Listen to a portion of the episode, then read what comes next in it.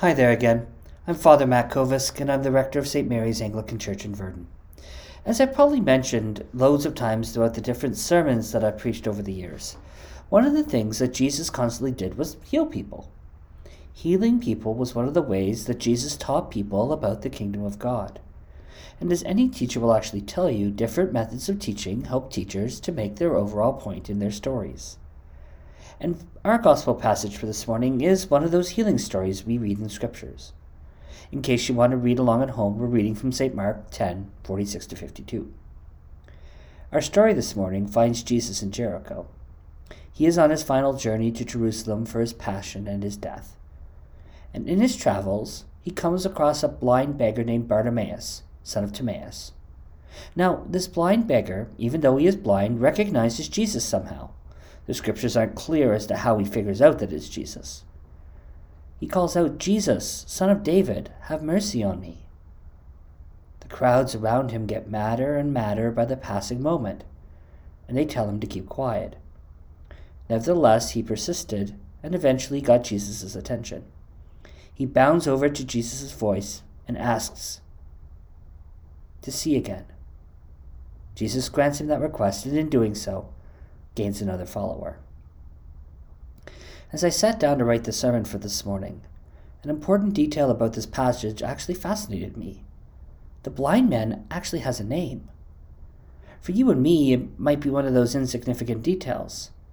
But I want you to pause with me for a moment, and I want you to think of some of the other healing stories that are scattered throughout Scripture. How many of the healed have names? Can you think of any? And I imagine that you're probably struggling a little bit to think of a story that fits this description. And in naming the blind man, Bartimaeus, St. Mark was perhaps trying to invoke a celebrity here.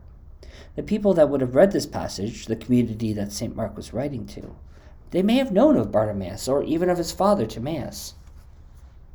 In the mind of St. Augustine, the Bishop of Hippo in Africa in the fourth century, there was actually little doubt that Bartimaeus had fallen from his pedestal. He would have been regarded as one of the lower than low of society, because not only was he blind, which was a problem, medical disabilities in that time and place meant that you were cast out from social society,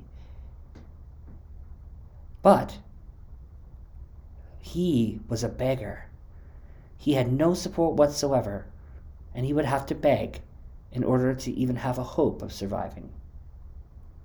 So, for him to be persistent in screaming, Jesus, son of David, have mercy on me, it actually all makes sense. He's not some deranged lunatic looking for attention. He was genuinely looking for help. He had hit rock bottom after all. He had nothing left. Jesus Christ was possibly his last chance to have healing, to have wholeness in his life.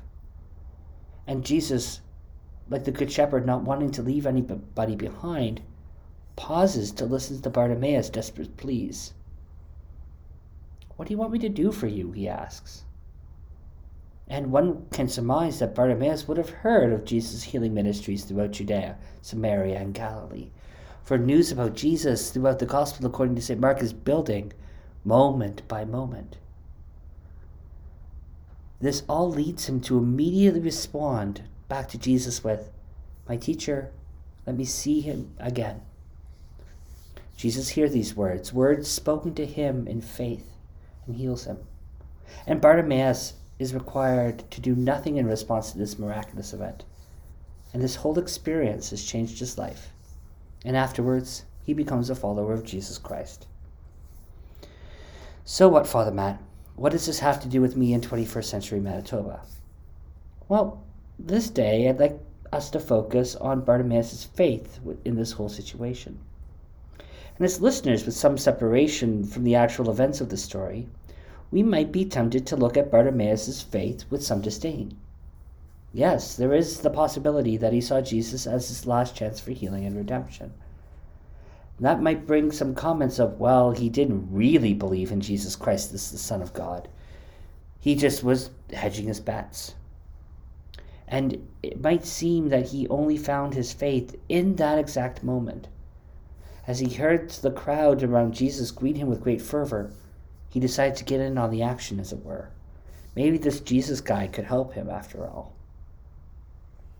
However, in the moment, no matter what his intentions may have been, for Scripture doesn't actually spell out what they were, after his interaction with Jesus Christ, Bartimaeus' life was forever changed. His life was forever changed because of his humility in the moment. For a moment, so far as we know, he showed humility, asking for help from Jesus Christ.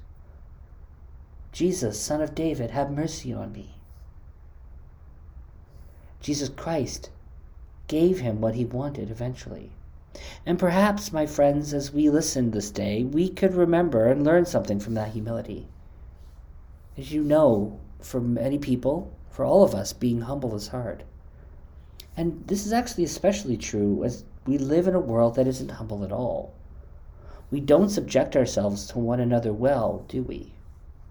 The world around us would tell us that we are the most important ones in the world, and that we should look after number one at the expense of others. The world around us would tell us that it is all about climbing to the top, no matter who you have to climb over to get there. The world tells us that it's about you. And my friends, that could not be farther from the truth. It's not about you. It is never about you. Living the Christian life has us putting others above ourselves. And you've heard Jesus Christ talk about this in Scripture. In the communion liturgy from the Book of Common Prayer, each time we hear the two great commandments of Jesus.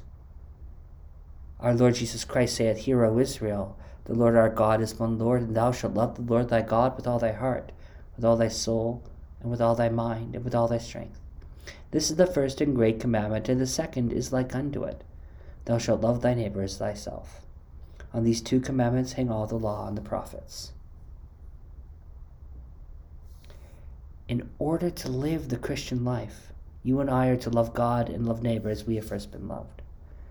And you and I, while we are doing those things, loving God and loving neighbor as we have first been loved, are to do that humbly.